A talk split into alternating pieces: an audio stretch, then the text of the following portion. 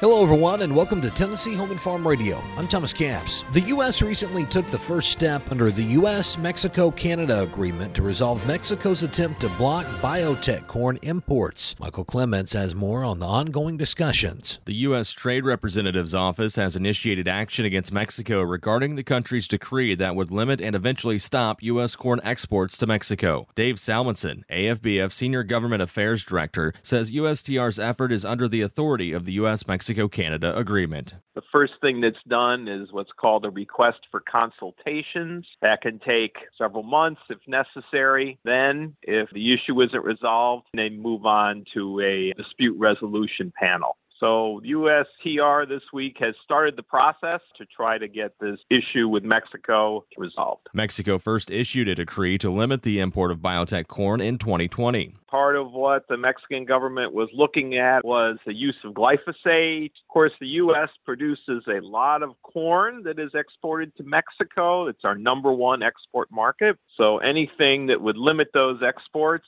is, of course, a big concern and the fact that it was on such a non scientific basis. We can see it as just being an attempt to limit trade Salmonsen adds discussions with Mexico on the issue will continue. The resolution we'd be looking for is for uh, Mexico to either withdraw them or change them so that it won't have an impact on U.S. exports. There is time for discussion, but if the discussions aren't fruitful, then the U.S. can take the action of calling for a dispute panel and getting a ruling on what Mexico has done. There's still plenty to happen going forward. Michael Clements, Washington. U.S. trade representatives say the two countries have one month to reach an agreement. If an agreement is not made by then, the matter will move to a dispute panel. For Tennessee Home and Farm Radio, I'm Thomas Camps.